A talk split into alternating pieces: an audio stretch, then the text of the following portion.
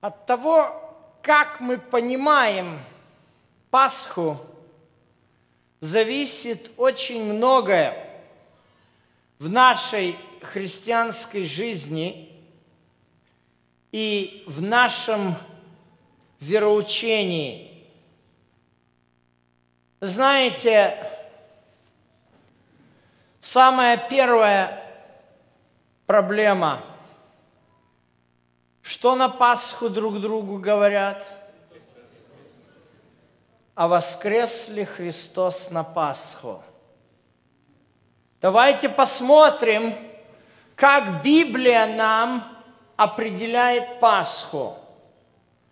1 Коринфянам 5:7, последнее предложение говорит: «Ибо наша Пасха...» А что дальше? «Заклан за нас». Вы понимаете, что происходит? Завтра весь христианский мир соберется, вернее, не весь, только часть христианского мира, католическая часть христианского мира соберется или совпадает завтра? Совпадает? О, это редкость. Это редкость. Видите, я не совсем в теме. Но обычно только часть христианского мира собирается и будет говорить о воскресении. А Библия говорит о совершенно другом. Библия говорит, что Пасха – это день Христового распятия. Павел заложил в слова «наша Пасха Христос». Что вообще такое Пасха по Библии? Давайте откроем Книгу Исход. Книга Исход, 12 глава. И здесь мы с вами увидим, что такое Пасха Господня. Единственное место, где нам определяется это понятие. Написано так в 11 тексте. «Ешьте же его так». Кого его? Агнца.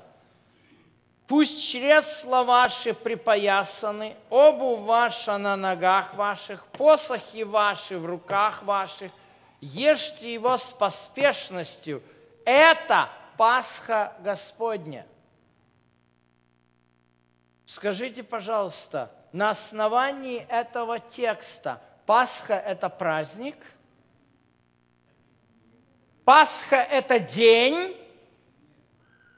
Что на основании этого текста мы видим, определяет Пасху? Пасха – это жертва.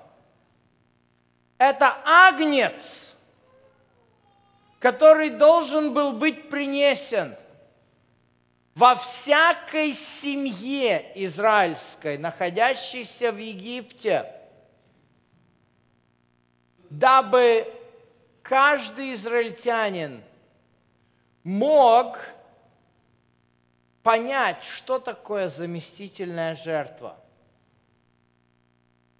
Дабы каждый израильтянин уяснил себе, что если он и его семья желают, чтобы их первородный старший сын остался жив, необходимо, чтобы в их доме умер агнец, кровью которого необходимо было помазать косяки дверей, дабы все могли видеть, где эта или другая семья стоит. Вот что такое Пасха Господня. Вот почему Павел указывает на Иисуса и говорит, что Он есть Пасха Господня. Павел ничего нового не придумывает. Подобные слова говорил Иоанн Креститель. Помните эти слова? Как они звучали? «Се агнет грех мира». Откуда же берутся эти идеи Пасхи в христианстве? Откуда Пасха вдруг стала праздником Светлого Воскресения Христова? Откуда вдруг появился разговор о еврейской Пасхе отдельно и христианской Пасхе отдельно? Авторами этой концепции являются отцы церкви, которые в 321 году на соборе в Константинополе вынесли постановление. А может быть, вы знаете еще какое? В 321 году было вынесено постановление на соборе. Абсолютно правильно. Празднование Дня Солнца вместо еврейской субботы праздновать День Солнца, а также праздновать Пасху не согласно библейскому установлению, а праздновать ее исключительно по воскресеньям, и так, чтобы ничего в этой Пасхе не напоминало Библию. Поэтому обозвали библейскую Пасху еврейской Пасхой, чтобы народу неповадно было. Понимаете? А вместо этого была внесена концепция «Христос – наше восходящее солнце», дабы подкрепить идею того, что христианам следует праздновать первый день недели Сан-дей, день солнца. Вот почему сегодня нам следует понять и обратиться к примеру Иисуса, чтобы понять, как нам праздновать Пасху. Нам нужно увидеть на примере Иисуса, что Он делал на Пасху. И действительно, у нас есть удивительный пример того, что делал Иисус и ученики Его во время последней Пасхи, перед тем, как Иисус агнцем, закланным за грехи всего мира. Давайте обратимся к истории, которая записана во всех четырех Евангелиях. Эта история описывает нам последние дни Иисуса. Вот что говорится в Евангелии от Матфея, 26 глава, 17 текст. В первый же день опресночный приступили ученики к Иисусу и сказали: «Где велишь тебе приготовить Пасху?»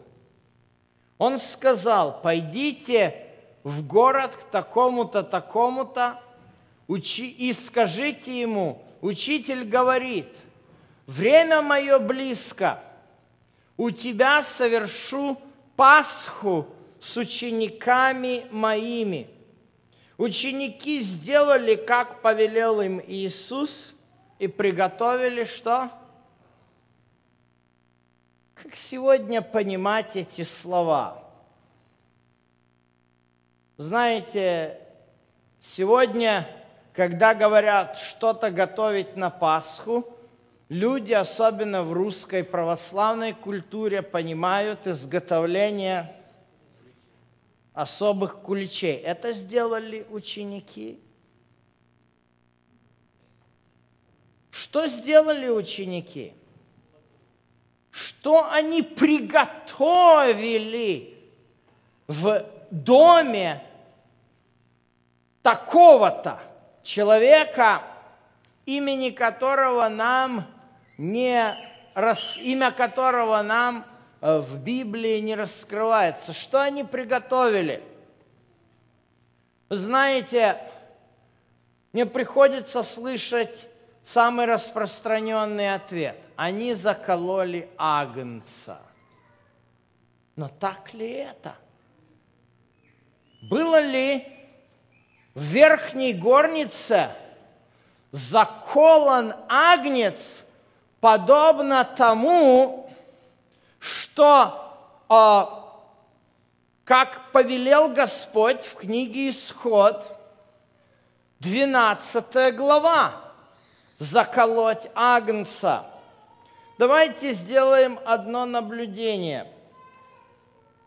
Это наблюдение записано нам в книге Исход, в книге Евангелия от Иоанна, 18 глава и 28 текст. Речь идет о ареста Иисуса.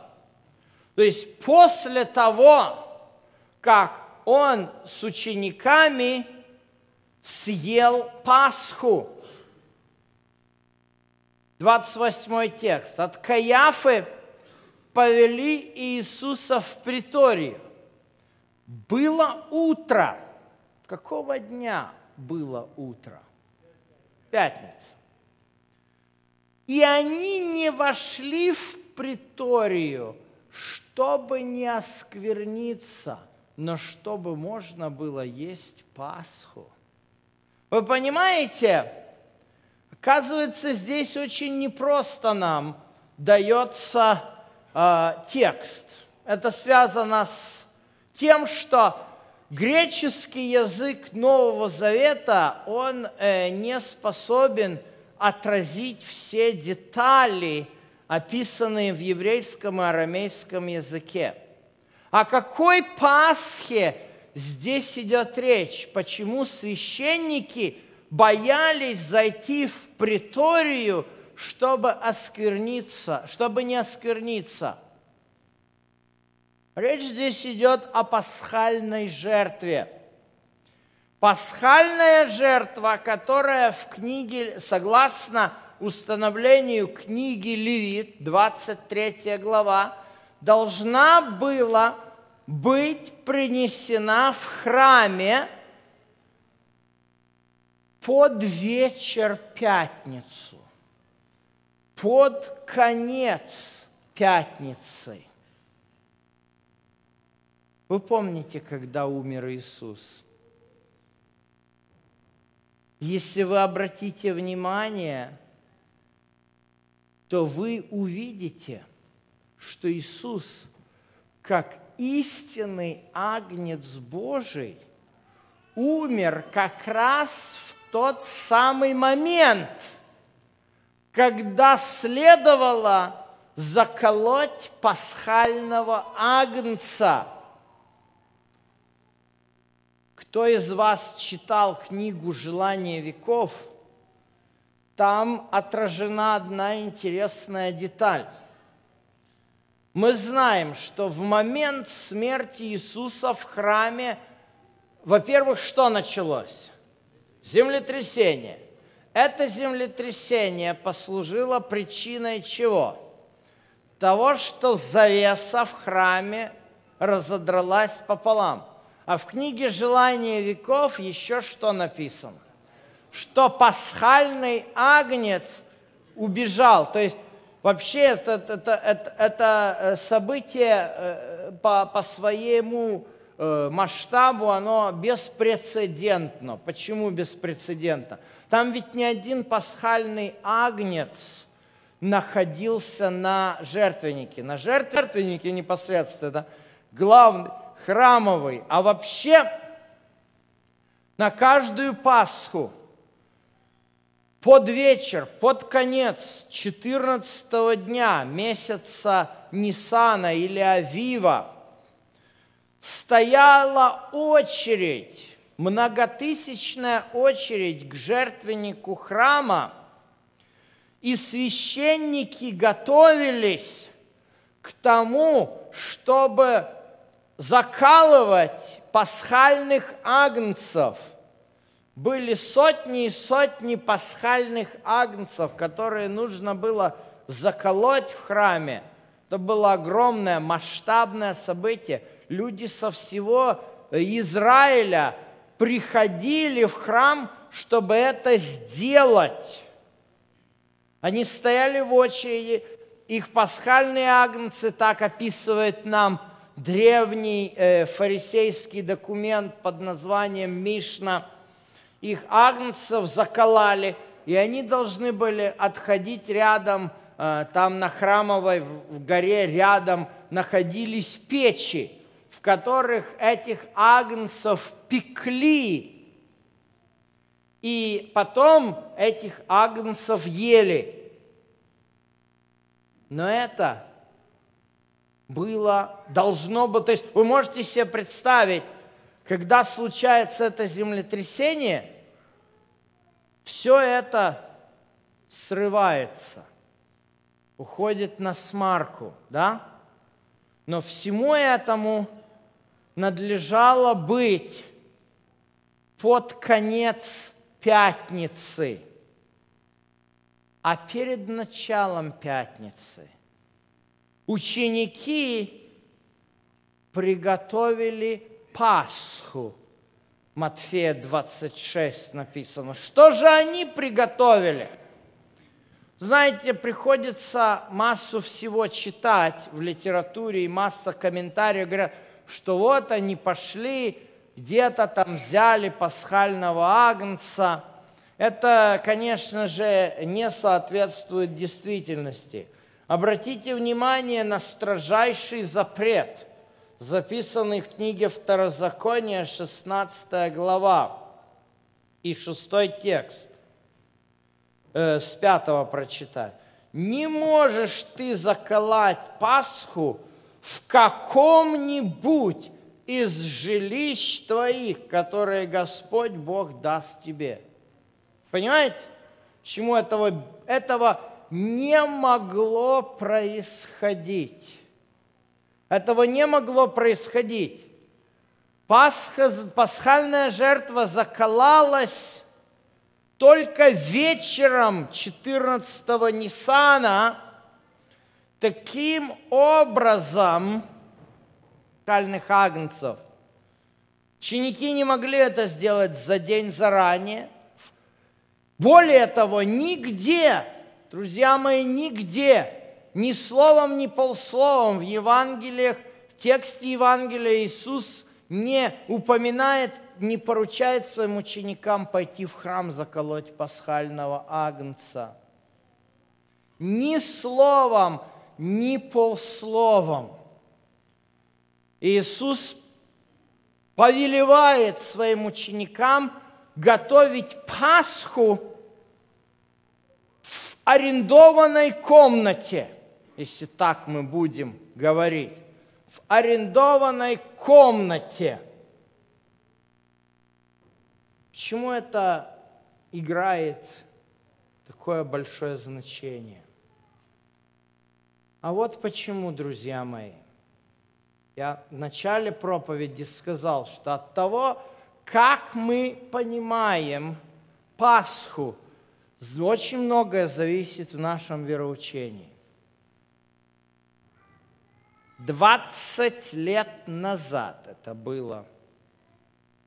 Мой лучший друг сказал мне,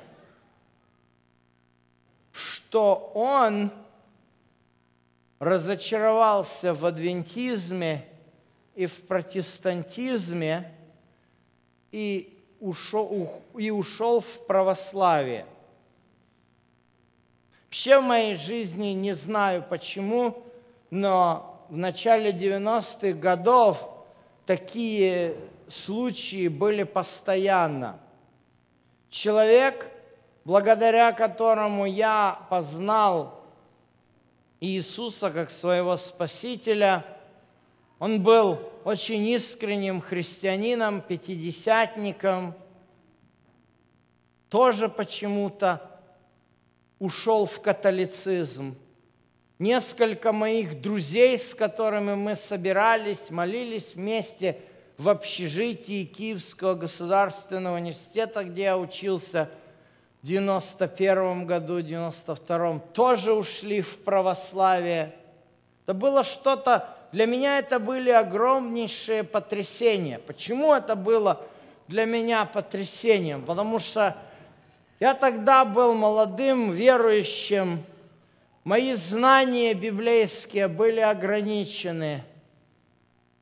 И для меня было много вопросов, которые эти люди мне ставили, которые я не мог правильно ответить. Но когда этот человек, сын проповедника, внук проповедника, решил уйти в православие, для меня это было просто шоком. Я не мог понять. Говорит, протестанты потеряли Евхаристию. Знаете, серьезная проблема.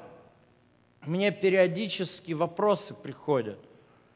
Однажды мне пришел вопрос на Facebook. А вот на Евхаристии у нас в церкви так и так и так. Я задаю вопрос этому человеку. Брат, с каких пор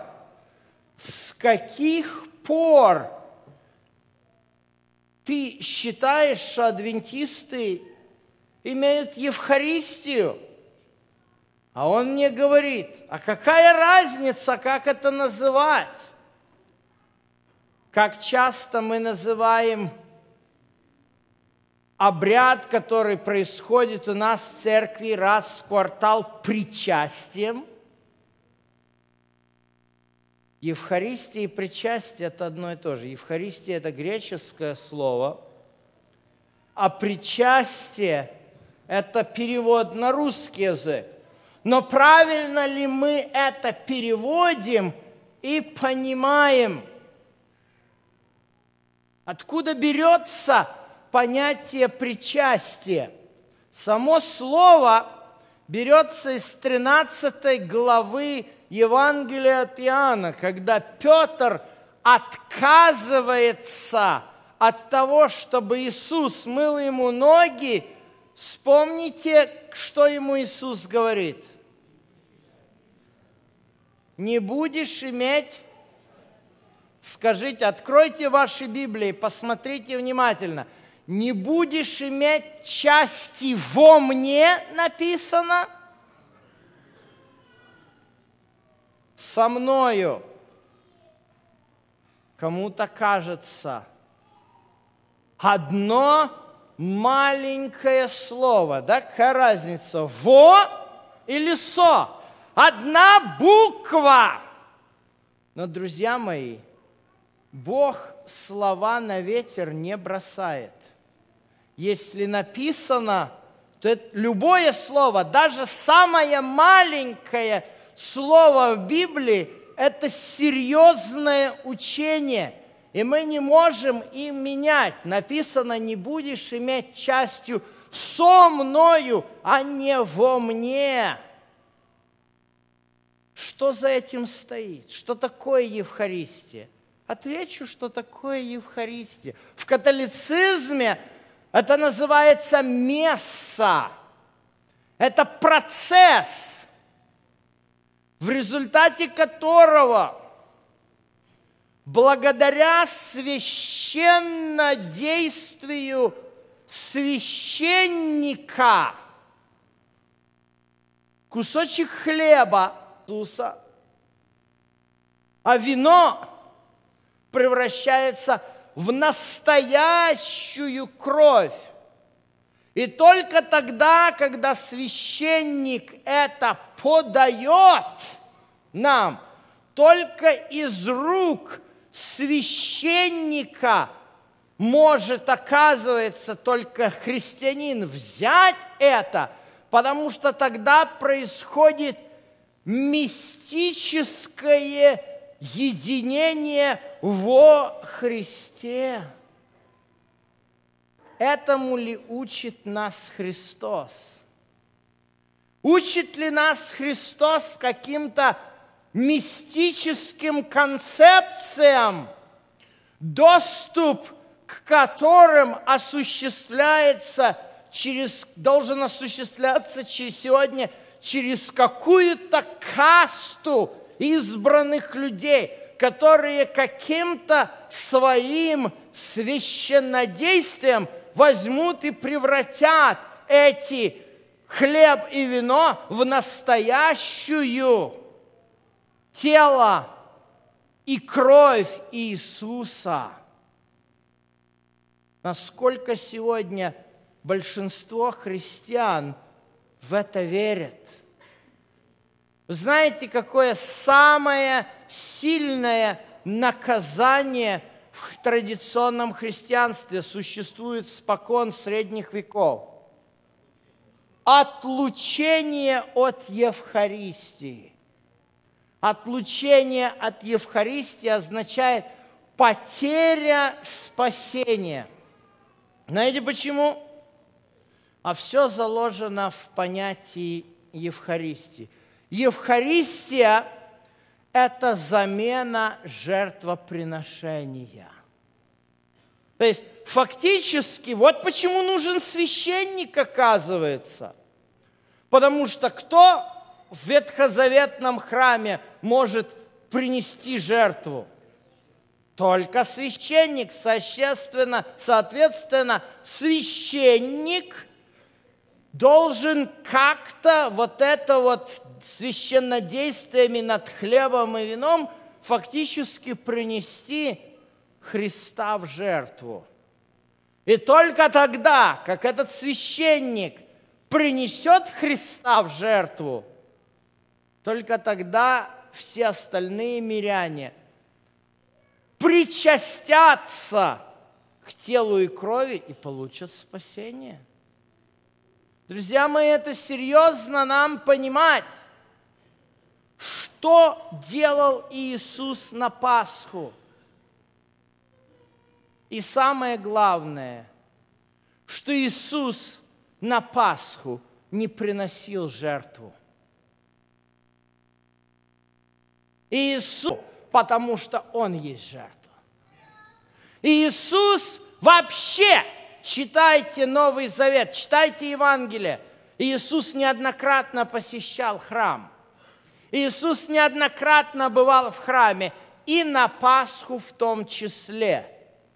Но вы ни разу не увидите, чтобы Иисус приносил в храме жертву, потому что не Он приносил жертву, а Его принесли в жертву за каждого из нас. Он есть та жертва, которая спасает нас от всякого греха. И никакой человек, никакой другой посредник не может стоять между нами и истинным Агнцем Божьим. Что же тогда происходило в этой комнате? Я ее не называю верхней горницей. Вообще не знаю, откуда это слово появилось в нашем лексиконе. Вернее, я знаю, откуда оно появилось. Оно появилось из английского upper room, верхняя комната.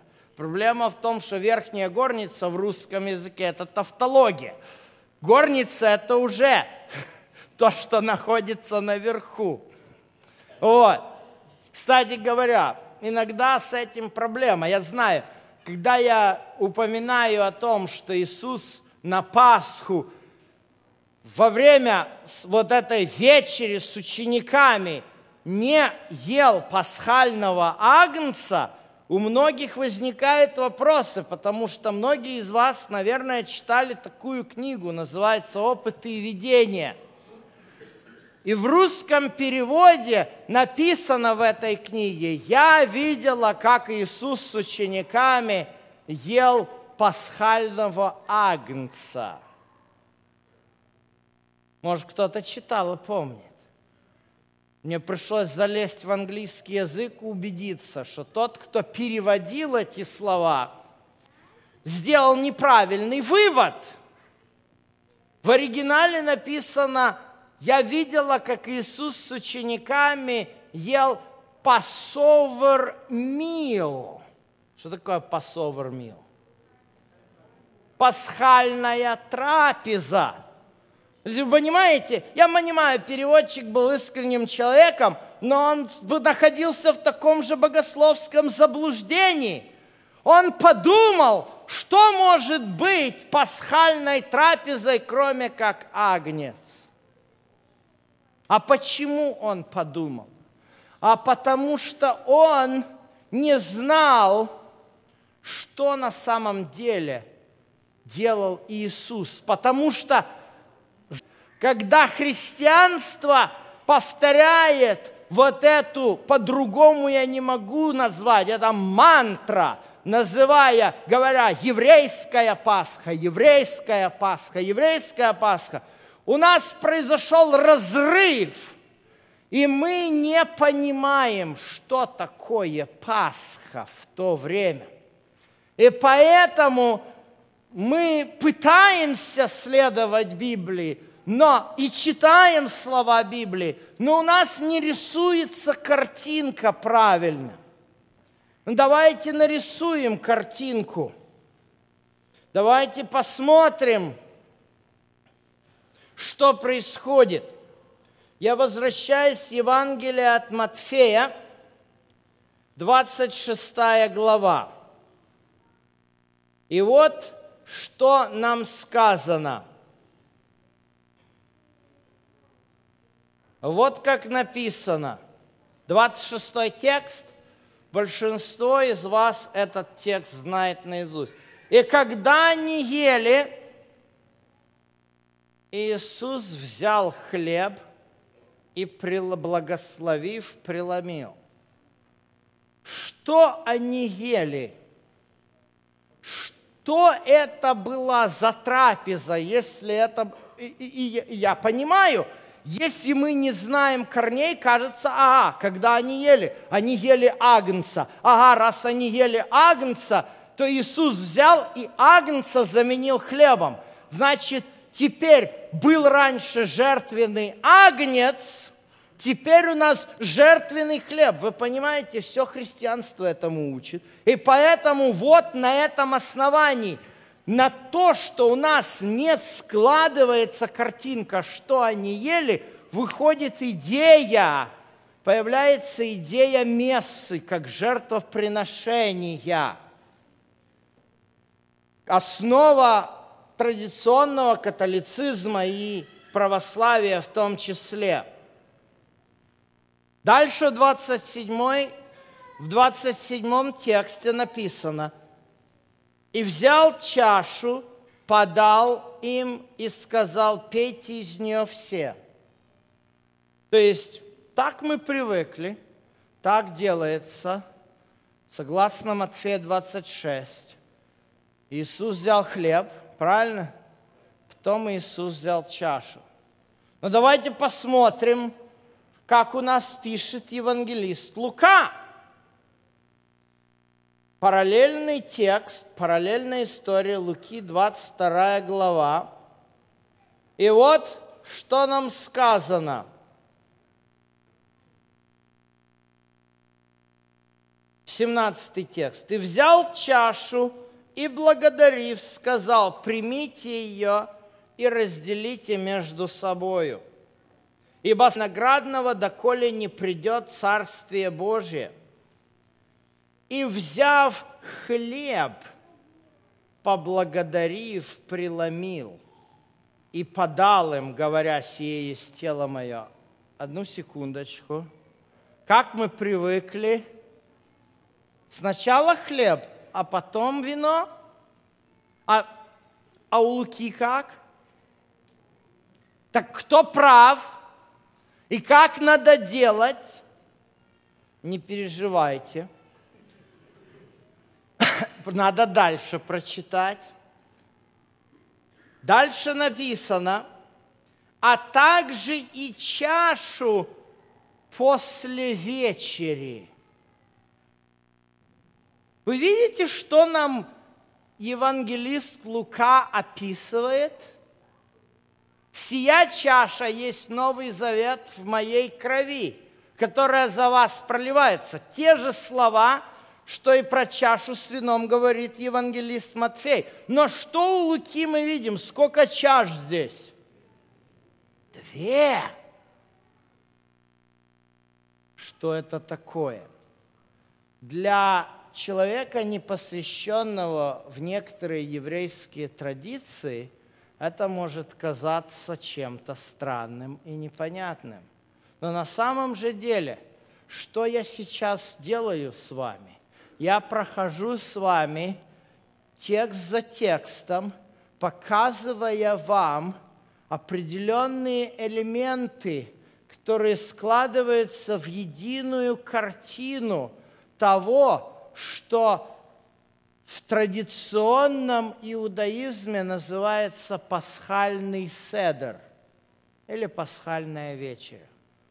Вот что приготовили ученики Иисусу.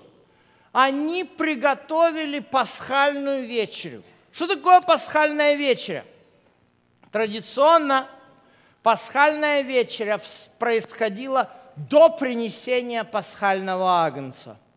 То есть пасхальный агнец приносился к вечеру пятницы 14-го Ниссана, а пасхальный седер начинался с заходом солнца в начале 14-го Ниссана. Почему? А вот почему. Мы с вами прочитали в 16 главе Второзакония, что Пасху никоим образом агнца нельзя было заколоть в домах. То есть то, что мы с вами знаем, описано в книге Исход, 12 глава, это событие, которое произошло единожды в истории. Единожды в истории. То есть единственный раз в истории заколали агнца и мазали косяки дверей. Пасхальная жертва не мазал.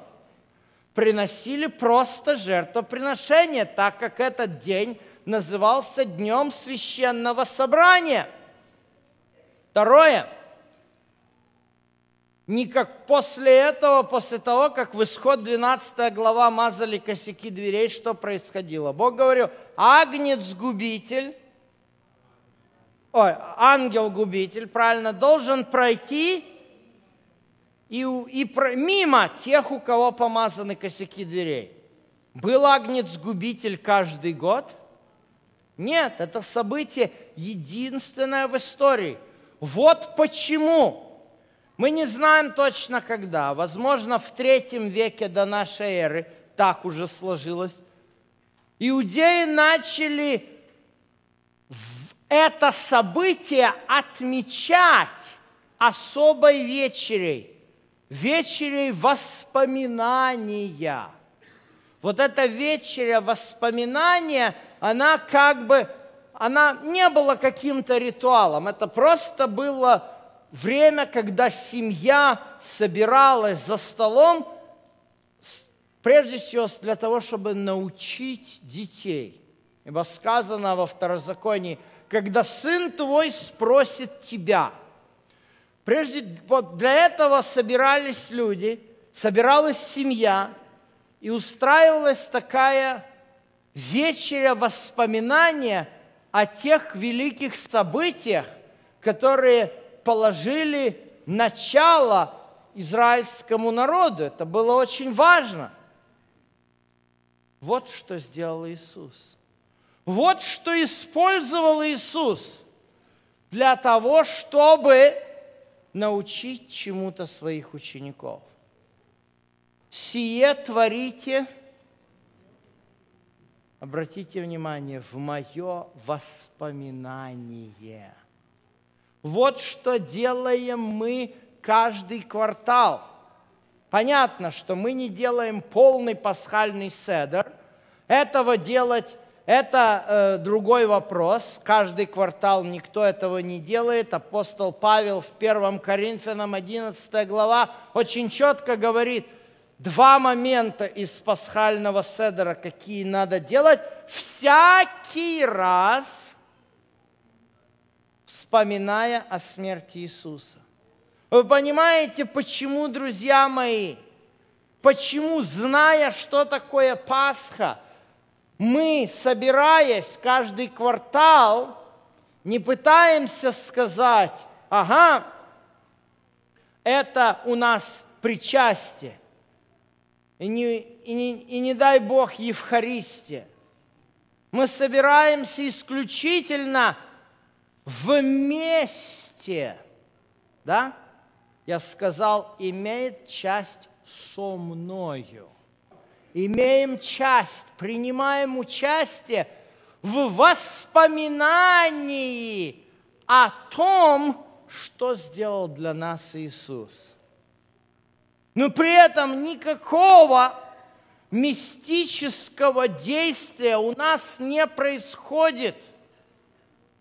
Часто, понятно, и, к сожалению, это проблема. Потому что, да, мы всегда верили, что хлеб и вино – это символы. Как это доказать? В Библии написано, сие есть кровь моя. Наши православные оппоненты на этом играют. Как ты можешь? Не написано, сие есть символ. Сие есть кровь, значит, должна быть кровь. Что ты мне рассказываешь, что это символ?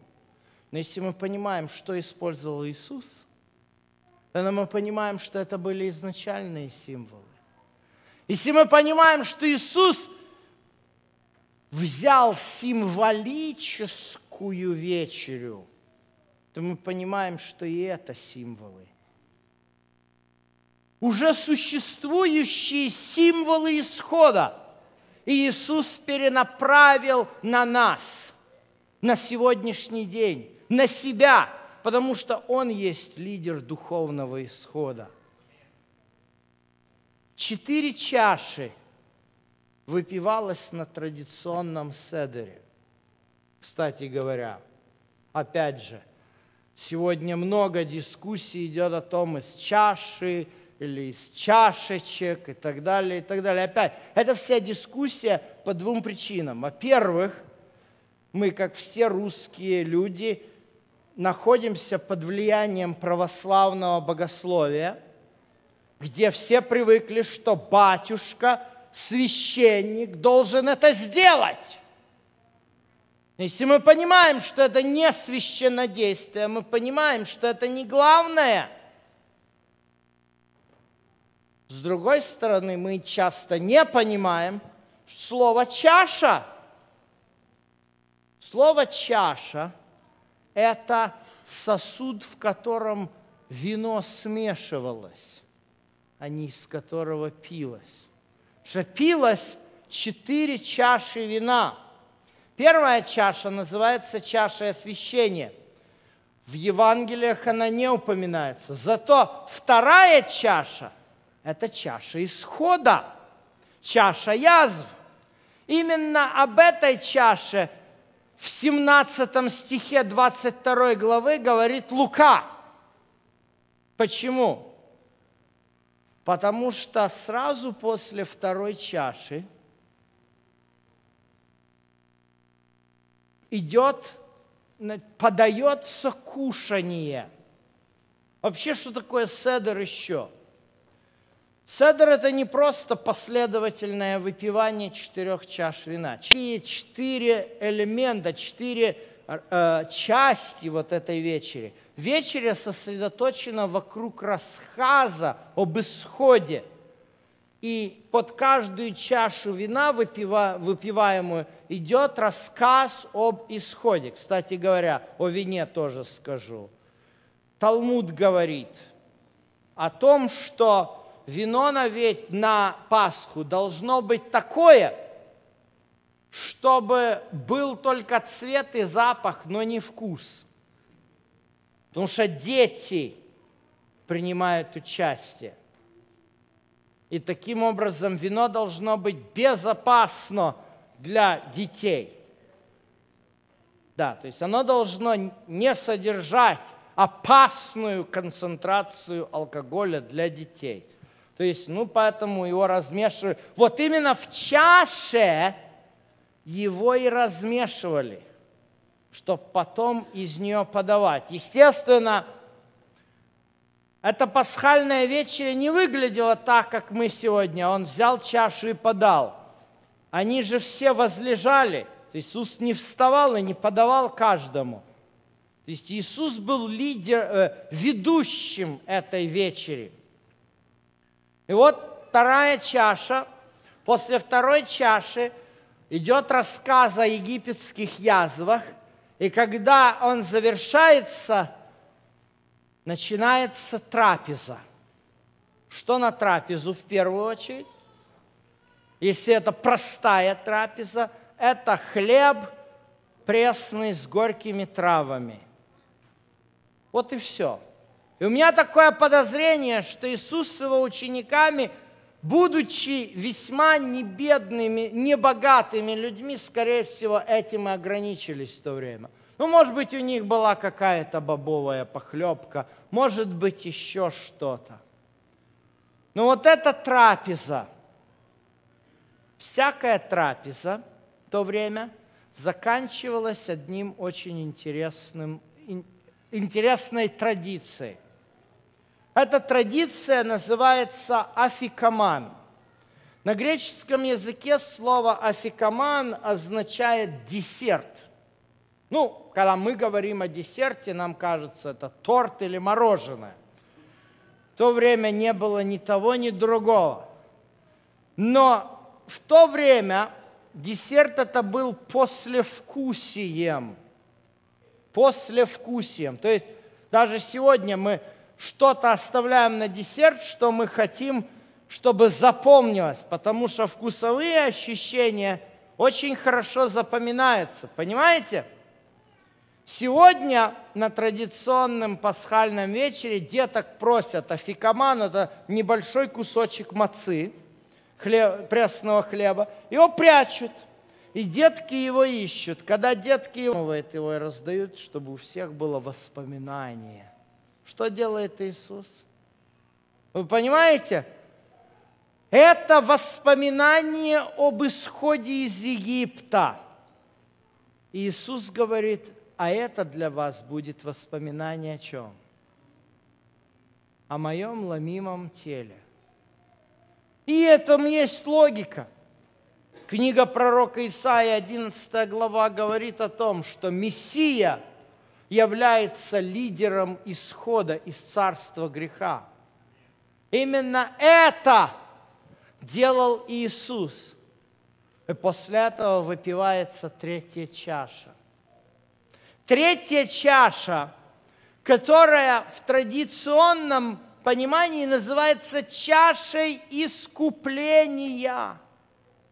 Вы понимаете, почему именно эту чашу после хлеба, после вечери, как ее Лука называет, Иисус берет и говорит: «Сей есть новый завет в крови моей». Потому что искупление нам дается как? Только пролитой кровью Иисуса. Лука показывает нам две чаши, а Матфей показывает нам еще один интересный эпизод. Я возвращаюсь к 26 главе Евангелия от Матфея, и в 30 тексте, известный всем, говорится: «И воспев, пошли на гору Елеонскую». А что они пели? на горе Елеонской. Естественно, не 412-й псалом из сборника псалмов Сиона, а пели они псалмы Давида, начиная со 110-го, заканчивая 115-м. Эти псалмы все, если вы увидите, имеют одно и то же заголовок – «Аллилуйя». Что такое «Аллилуйя»? «Прославим Господа». Это называется пасхальный галель. Вот это они пели. Они шли на гору Елеонскую, выпив четвертую чашу, чашу прославления. И, естественно, подустав, многие ученики, конечно же, начали засыпать. Но Иисусу в этом оливковом саду, в котором я был всего неделю назад, было не до сна. Там, возле оливкового пресса, это не просто был камень. Камень – это был оливковый пресс. Если вы видели на карте, на иврите это гад шемен. Гад – это пресс, а шемен – это оливковое масло. Вот представьте себе такое как бы плоское, каменное, что ли, ну вот такого размера где-то, я не знаю, тарелку, не тарелку, емкость каменная. И вот такой формы усеченного конуса кусок базальта. Обычно из базальта это делается, и сама тарелка делается из базальта. И вот в этом базальтовом камне такое отверстие. В это отверстие вставляется штырь деревянный. К этому штырю запрягается осел и по кругу, как мельничное жерново примерно, он работает. Только он лежит не на одном из оснований. Это усеченный конус, он его делает, как вал вращается. Понимаете, он на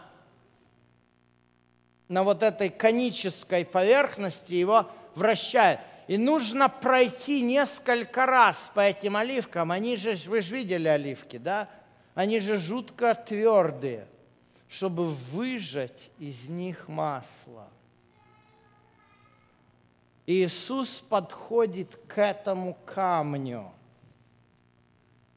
и молится. Мы знаем слова Иисуса. Вы помните 39-й текст?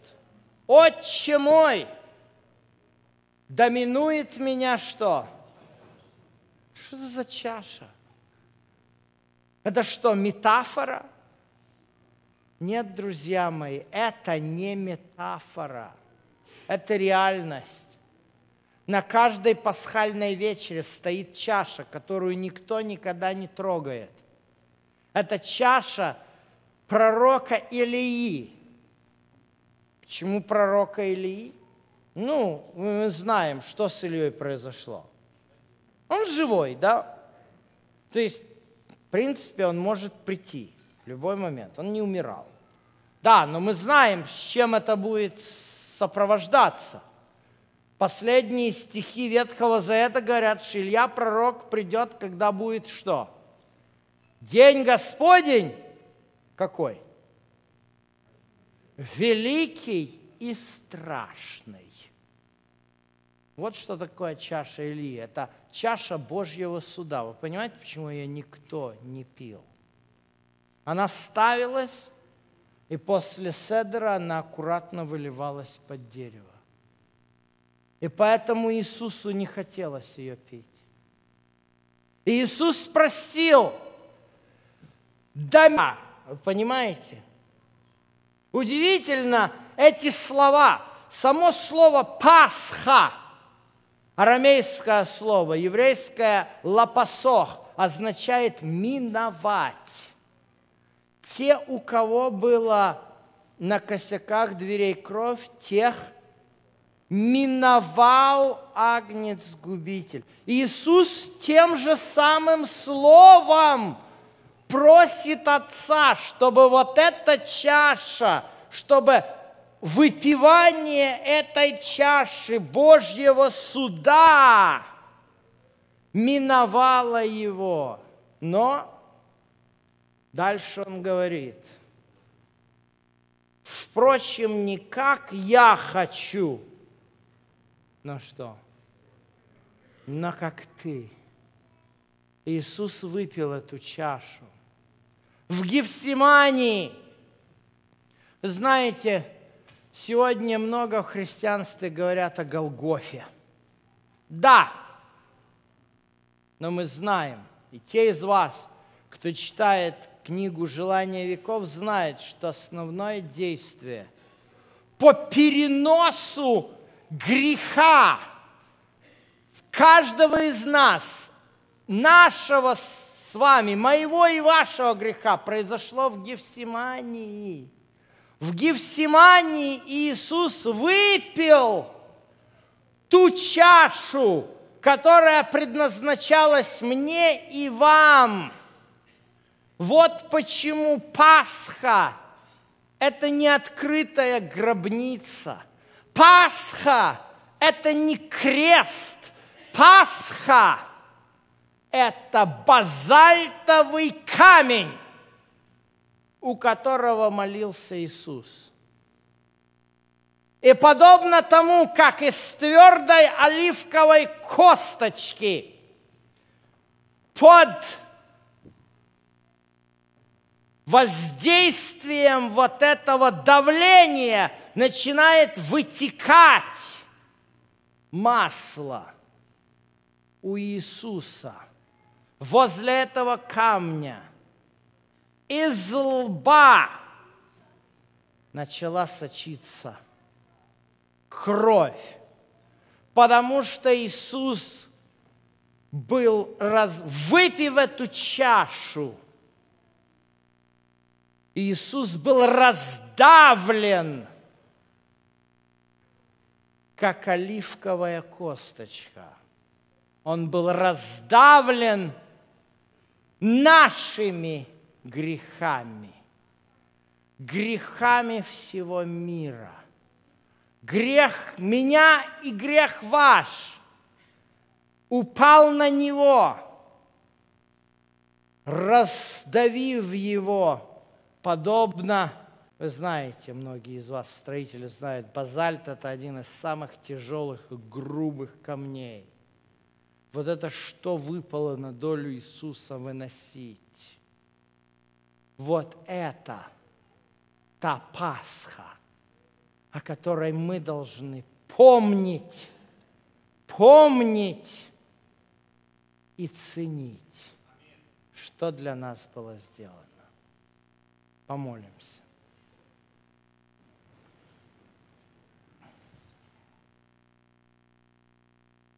Дорогой Господь, трудно словами, вернее, даже не трудно, а просто невозможно словами выразить и описать то, через что Ты прошел ради нас, грешников, ради того, чтобы мы имели будущее, ради того, чтобы мы имели жизнь вечную, мы и наши дети, и наши семьи, Господи. Ты вынес на себе больше, чем удар базальтового камня. Ибо грех наш тяжек, и никто не может его вынести. Только Ты, Господи, испил чашу Божьего суда до дна. То, что предназначалось нам, Ты взял на себя. И за это мы безмерно благодарны. И принимаем Твою великую жертву нашего Господа и Спасителя. Аминь.